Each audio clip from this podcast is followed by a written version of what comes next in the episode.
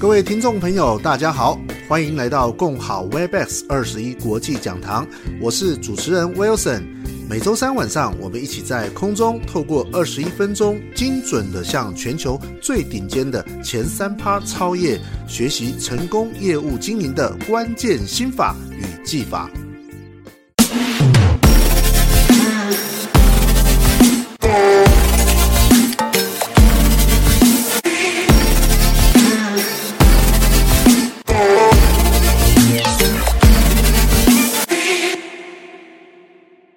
天晚上我们很高兴可以请到一位非常年轻美丽的房仲女王，为我们带来获客心法。那么这位年轻杰出的业务主管呢，她荣获了在房仲业里面最高的一个荣誉楷模金重奖，而且她目前是不动产的优良经纪人，更是在一百一十年、一百一十一年在桃一地区呢业绩跟件数。第一名哦，我们谈到这边是不是要先刷一波这个烟火掌声？八八八啊，非常的杰出、优秀。那么在今天晚上，我们特别想请到这位呃叶欣瑜专案经理呢来分享关于买屋。卖屋以及租屋的一些相关的常见的一些提醒，我相信，呃，房子是人一生当中非常重要的一个呃成长的过程当中呃的一个目标，所以在这件这个房市的这件事情上面呢，我相信，呃，我们如果对它多一些认识跟了解，那么我们也可以在呃许多的时候呃有了更正确的一些。分析跟判断，那我想在今天晚上，我们请到金牌的这个业务员呢，有了丰富的这个业务实战的经验，以及他是如何获得客户的信任，才能够获得这个年度的业绩跟这个服务成交的件数的第一名。那么在今天晚上，我们可以来好好的来请教我们的讲师。好，那我想在这一开始呢，我们就先请我们的讲师。呃，为我们呃简单的自我介绍一下。那我们先用这个所有人最喜欢的八八八好吗？刷一波八八八，欢迎我们的叶新瑜专案经理。Hello，大家好，有听到我的声音吗？有的。我是新一房屋中立高中店的叶欣妤，那很开心今天可以来这边为大家分享。那我就简单的自我介绍一下。我是呃，目前是呃担任业务的工作啊，现在是专案经理。那我在几年前有担任过大概店长，大概就是啊、呃，就是一年内。后来我还是觉得我喜欢当业务，所以就回来当业务。那有荣获我们就是呃，就是呃金仲奖的奖项。那他对于中介来讲，就是嗯、就是有点中介业的奥斯卡奖。那也有去选桃园市的不动产优良经纪人。那近几年基本上就是我们区的 Top One，那去年也很荣幸有获得就整个桃园的 Top One 这样子。那就是今天就是会跟大家分享一些就是我在经营房屋大概八年左右的一些心路历程，那希望对大家有帮助。那以上是我的自我介绍。好，那我们很谢谢我们的新宇哈带来。简单的，但是非常的聚焦。呃，刚才新宇提到已经迈入这个房仲业八年了，对吗？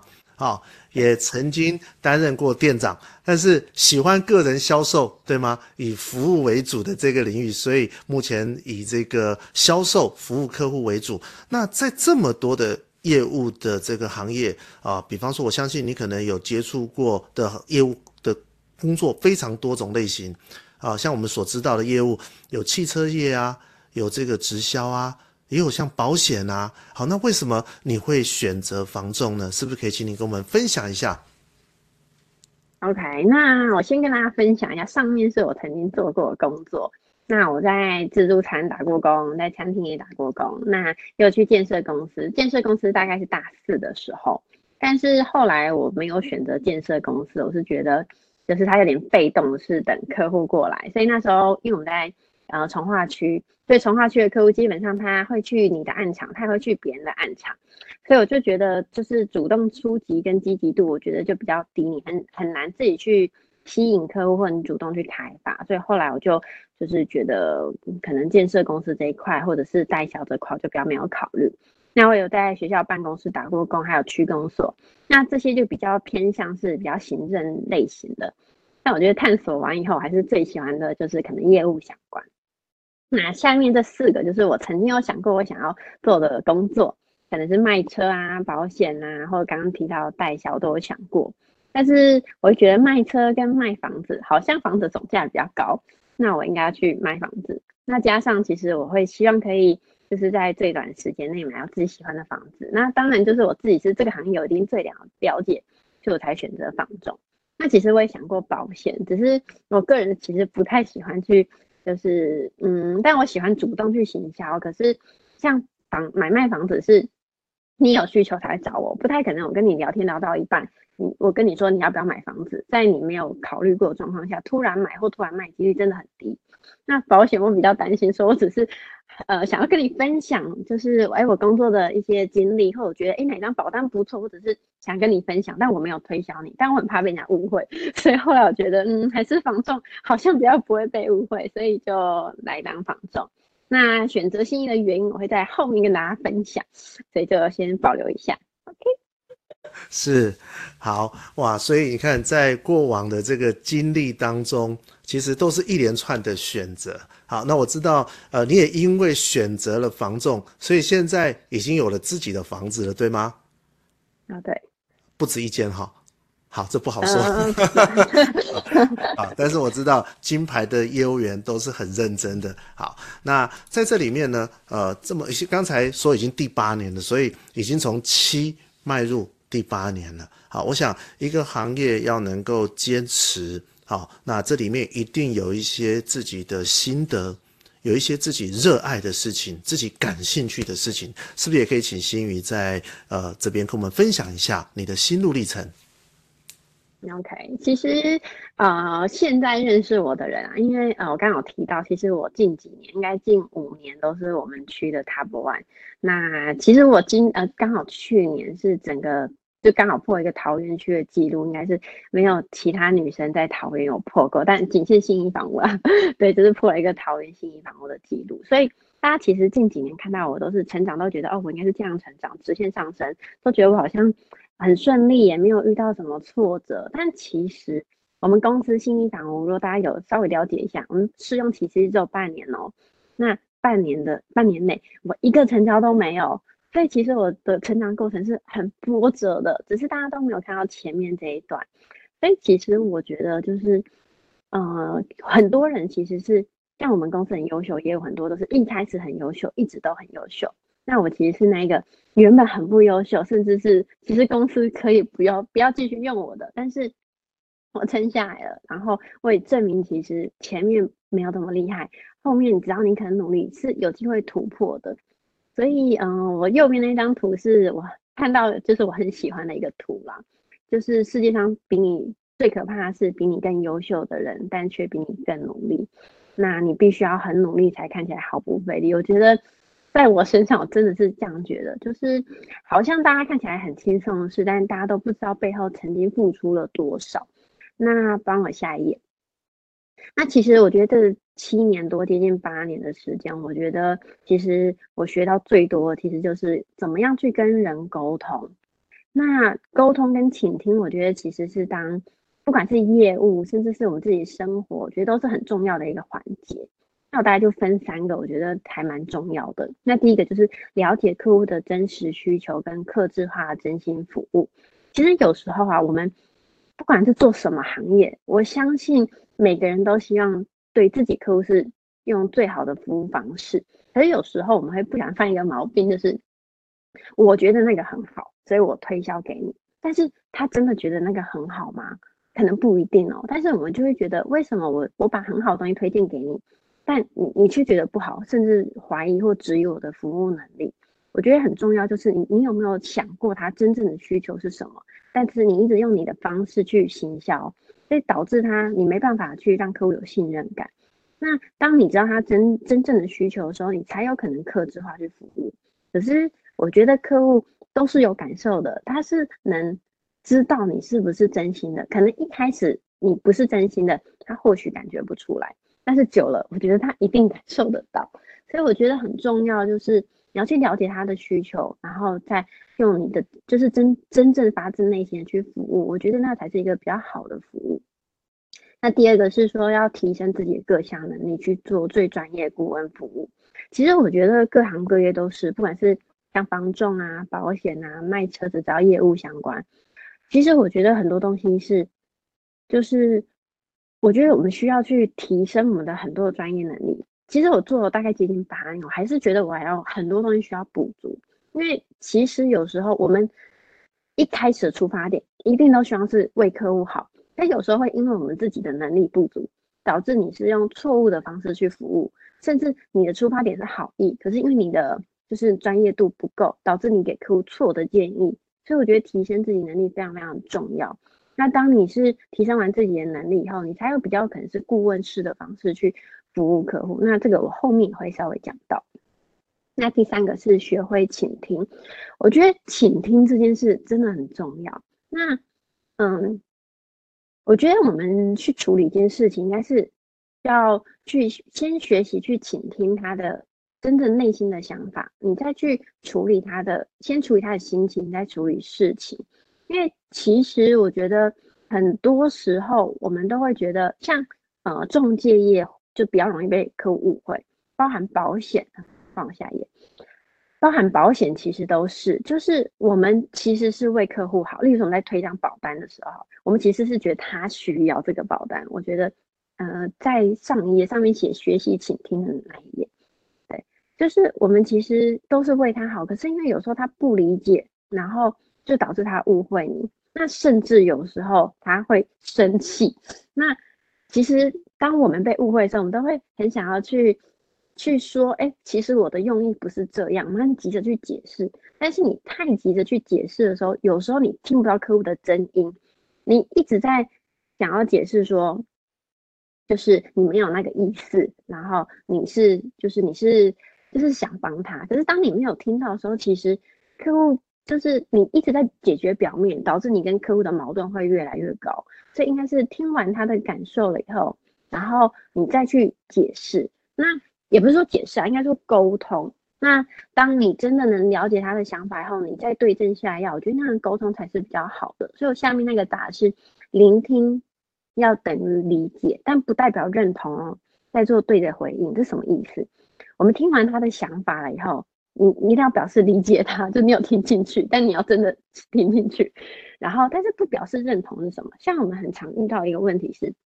客户会说：“哎，其他中介服务费都只收两趴，为什么你们屋主要收四趴？”或者是有些买方会讲说：“啊，这些东西不是都是中介要处理的吗？为什么你不处理？”但有时候你要去想，他为什么会有这样的想法？会不会是他以前过往有什么经验，或朋友被骗，还是他真的可能上网爬文，发现哎，什么是错误的资讯，但他以为是对的？那你根本就没有听完他完整的想法，你就说：“哦，没有啊，就是。”就是呃，中介费就一定是四趴，那或者是说呃，为什么这些东西就是哦，这就不是我们要修的、那个，就是不关中介的事，就其实会很反感，会觉得你是在推卸，但你真的不是在推卸，那你应该是要表达，哎，你理解这一块，那但是不代表这是对的，你要跟他去说明为什么是这样，我们去做一个对的回应，以免就是你一味的就是，哎，你有时候为了不要让他生气，你就回答对。但其实你根本没办法做到。例如说，像假设服务费我们是四趴，客户说只收两趴，说真的，我们公司真的不能两趴。好，那你答应他以后会发生什么事？如果你答应他了，公司是两趴的时候没办法签约怎么办？或他跟你说，哦，我们在谈一个保单，其实他这些项目其实根本就就是，例如说他呃执行的那个东西真的发生问题了，其实那个保单根本不负责，但你当时会想让他签，然后你就说，哦，这个会付。我觉得那客户后续的那个感受是会强烈的不开心。那你应该是源头，就是要让他知道这其实是不对。但我听过，就是你你可能听过这些说法，但你要让他理解什么才是对的。我觉得这蛮重要。但是我觉得啦，还是有可能会发生。其实你再怎么说，你再怎么努力去表达你倾听，他真的就是没办法认同。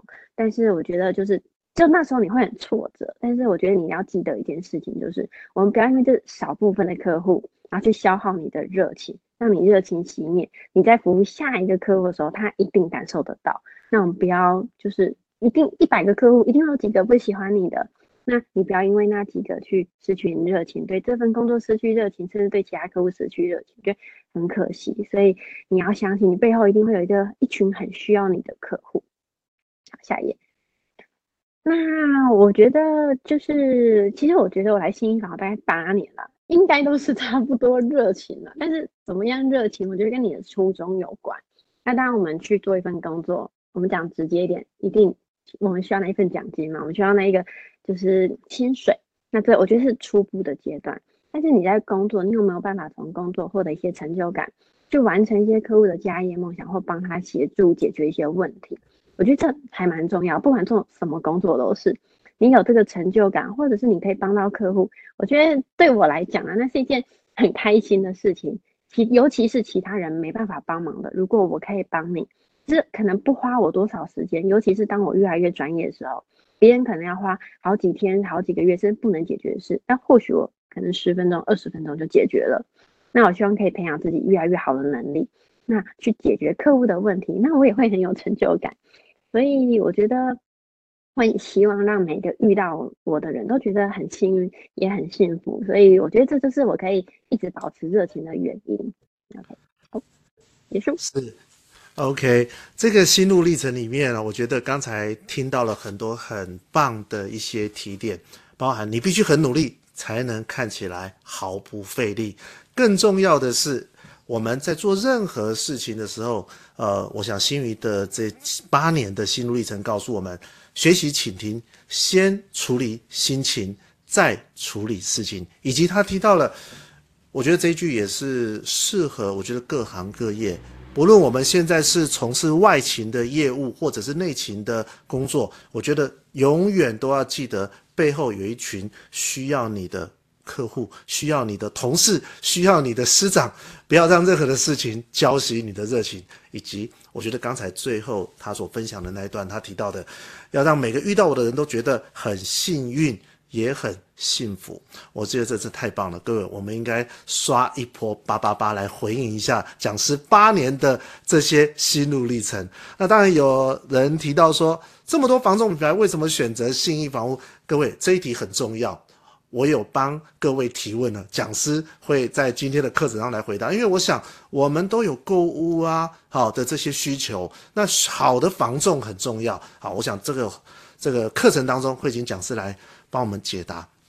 那接下来，呃，我想就进入卖，进入到买屋了。对于买屋呢，我想很多人都有一些经验。那么以这个呃，新瑜在房仲业的这些历练，那么对于消费者的温馨提醒是什么？是不是跟我们提醒一下？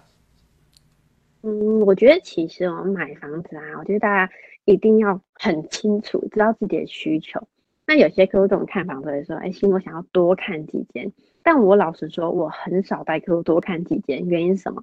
我会希望一开始，我希望会了解你很详细的你的一些背景状况，例如说，通常会买房子，例如说地点，你会决定买那个地点，通常跟几个东西有关：你住哪边，或娘家住哪边，婆家住哪边，工作在哪里，跟谁住，或者是哎，你会不会因为小朋友有学区的选择，一定多少有相关。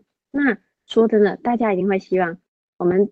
像我们的工作，最希望就是钱多事少离家近嘛。诶，那如果你这个地点可以离家近，为什么不好？或你有小朋友需要别人照顾，诶，那如果这个地方离你娘家婆家很近，不是很好吗？所以我会都会先确认客户的一些就是需求。那总价多少啊，或薪水多少，自备款多少，就是呃下面我列这几点，我觉得大家可以去想想看，如果你想买房子，那通常我上面有列一个公式。总价加减大小加减屋龄加减地点加减屋况，通常会等于你的精准需求。这是什么意思？我们举例来说，我们看右边的表。假设我现在需求是一千万，但现在是房价有有波动的厉害，这张表不一定正确，就大概的意思。假设我的预算是我的啊、我要选一个定值，例如说，我最希望最希望的就是我的啊、总金额只希望就是一千万，我不能超过，最高就是一千。那它有几种选择？一个是两房车，五零三年，中立市区或室内十八平；也有可能，哎，我一定要三房车，那就是多一个因素嘛，一千万加三房车，那就可能是下面这几个选项。三房车，屋龄三年，中立市区，呃，中立郊区，但室内有二十五平，这几种都有可能。但是你最希望的是哪一点？那你要去确认。那有时候我会，其实蛮常会发生一个问题，客户跟我说：“青瑜，我想找一个一千万三房车，屋龄三年内，啊，最好是在中中立搜狗附近啊。如果不行的话，我可不可以在中立高中附近？”哎，其实有时候有些中介会没有发现这件问题的 bug 哦。这 bug 在什么？有的话大家都买了，真的没有这种产品，线上盖的可能还要钱，但是你为什么一直强调就是？要提升自己能力，有时候中介不专业，他会跟你说：“哦，好，有适合的，我会告诉你。”其实这真的耽误买方的时间呢。他误会有这个需求，呃，误会有这个可能有这样的产品，但真的没有。所以我觉得专业真的很重要。好，那如果我真的是预算只有一千万，那我就希望三房，可能你就要跟客户建议说，就是哎，到底哪边要调整？你一定要调整一个啦。例如说，我真的这样空间，屋顶有没有办法变久一点？或我总价要这么高，呃，总就总价就一千万，但我真的想要新房子，那你能不能从三房变两房？我觉得大家也可以去想想自己的需求，当越明确，你真的不用看很多间房子。所以其实对我来讲，我通常带看客户，通常每一次带看的都是我觉得真的符合他的。那如果不符合，通常就是或许你格局不喜欢。或许你有什么条件没跟我讲到，导致可能哎，我们看的条件好像差一点点，所以我都会跟客户说，你有什么不喜欢的，你一定要告诉我，喜欢的不用，喜欢你会很明显，我看你就知道你喜欢什么，但不喜欢你告诉我，我们筛选掉，真的一次没办法看很多间房子。好，下一页，下一页，好，那我觉得最简单就是我们在看房子，假设我们看到一个不错的房子，哎，我们进入到房子里面，我觉得最重要的你要去看那个屋况和查检，那其实中介都会有一个叫。物况不动产物况说明书，就是呃，我们叫产权调查啦。那这份资料其实有包含很多东西，那最重要其实就是物况查检，那其实上面都写的还蛮详细的啦。所以说，就是如果你真的看到喜欢的中介，就是政府规定一定要提供哦。如果他跟你说没这东西，啊、哦，这中介真的不要再找了，那个代表他是真的是不是很 OK 中介啦。OK，好，下一页。那最简单跟大家讲一下啊，那查检啊，上面写归写嘛，那我们要自己可以有查检的能力。这三个我觉得是比较需要查检啊。第一个，第一张照片是那个门进去，右边那个门进去是厕所，但因为我现在没办法去去去碰那个萤幕，大家可以看一下厕所沿沿路的那个墙壁，就是你必检查的地方。假设他那边有稍微什么东西挡住啊，你尽量可以的话就稍微看一下。哎、啊，对对，就是这这几个墙面，我们是就四方形嘛，那。假设这一面这个是哎哎厕所在哪哈？连接厕所这一面要去看，尤其是旁边有浴缸啊，或那边是淋浴间的地方，水汽特别重的那边其实都特别要检查，那边比较容易会有漏水必然的问题。然后还有窗面也是，假设我们窗长这样，好，正常来讲就是这个点跟这个点，就下面两个点，这个地方通常也很容易被窗帘遮住，可以的话稍微翻一下，上面比较不会啊，因为水往低处流嘛，下面那两个点通常被遮住，很容易有壁癌或漏水，可以稍微看一下。OK，或者你发现那个墙壁的颜色怪怪的，就是哎、黄黄的，那你有可能是之前漏过水，就稍微查检一下。那还有一个是，有时候我们看什么有没有钢筋外露啊，尤其你屋里看真的比较久，二十几年、三十几年的，你去看第三张图的上面有一个插检孔，那个都通通常都是有一个盖子的。那个上面都可以翻开。那如果楼上有漏水啊，或者是诶钢筋外露，通常看这个点其实是看得出来的。我觉得最简单就是通常检查这三个点，我觉得都差不多了。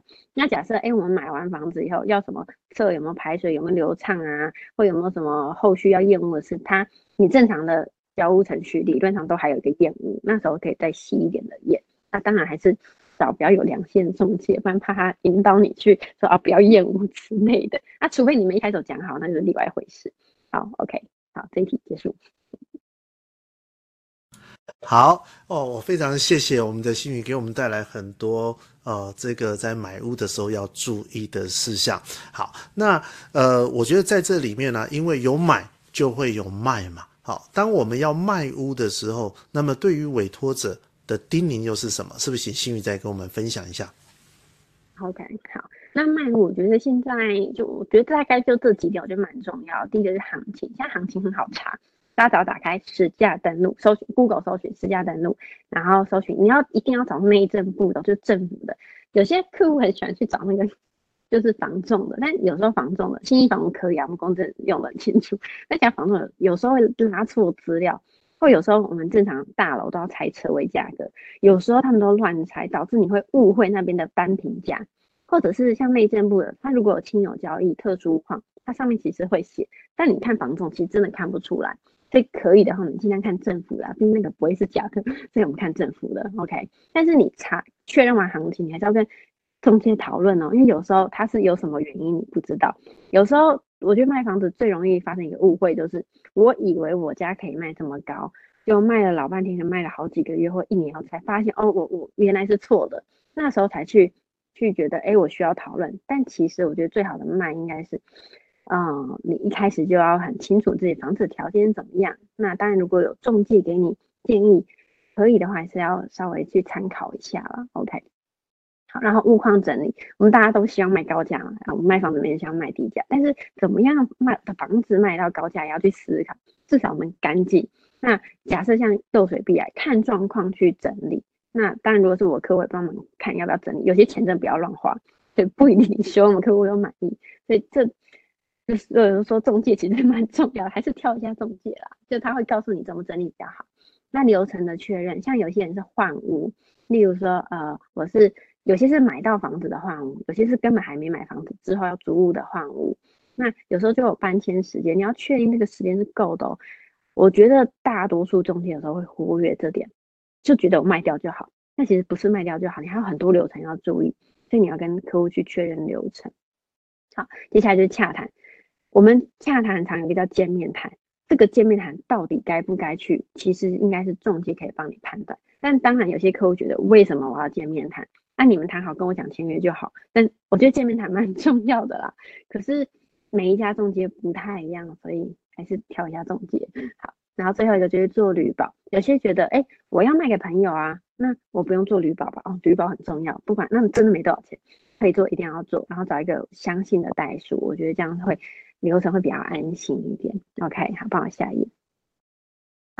然后嗯，我觉得这个是买卖双方一起提醒，就是我们是买方或卖方的时候会有一个迷思，哎，我是不是开价开越高越好，我就卖到高价？我是不是出越低越好？哎，我就有机会买到低价？不是，你们去想一个逻辑哦，当一个屋主行情是一千万，屋主开一千五。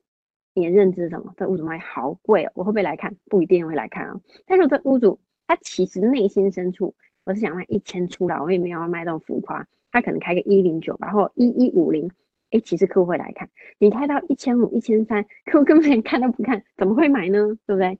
那我们出价也是行情一千万，然后你去开个七百、八百，甚至开个八百五，屋主为什么要跟你谈？他一定会觉得啊，你出这么低，但你内心深处可能觉得。其实一千万，我九百九也可以，甚至一零多我都可以。但我想要从低处处看嘛。但有种可能是让屋主觉得我诚意，有种可能是他就是想要买便宜一点点。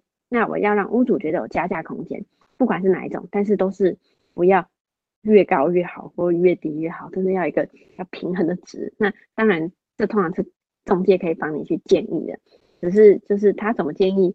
还是要好一点的中介啊，反正他有时候建议的，反正不一定是对的哦。OK，那第二个，不要不是卖越久越好，跟不是看越久越好。我先讲看，就像我刚刚讲的，其实我自己配对案件都还蛮精准的。那有时候你看越久，你自己讯息会错乱，会发生。我看了杨梅的房子，觉得杨梅房价好；我看中坜的房子，哎，觉得中坜的房子的地点好。然后我又看了。可能哪边的房子觉得它格局好，但综合起来真的没这物件，所以有时候你会自己断掉。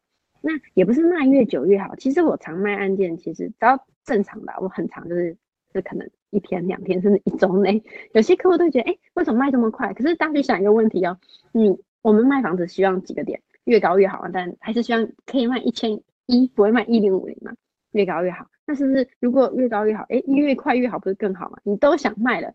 代表你有这个需求，你有未来有一些规划，那早点解决不是很好吗？所以应该是这个中介帮你卖的快，价格又符合你需求也漂亮，还是好的，而不是哎，有些人都会觉得你才帮我卖一天，你要收我四趴，但你有没有想过，说他卖一年，也跟你收四趴，你到底要哪一个呢？所以我觉得有些是一些迷思啊，这就像我讲，跟客户误会你，但是你要去跟客户去做沟通。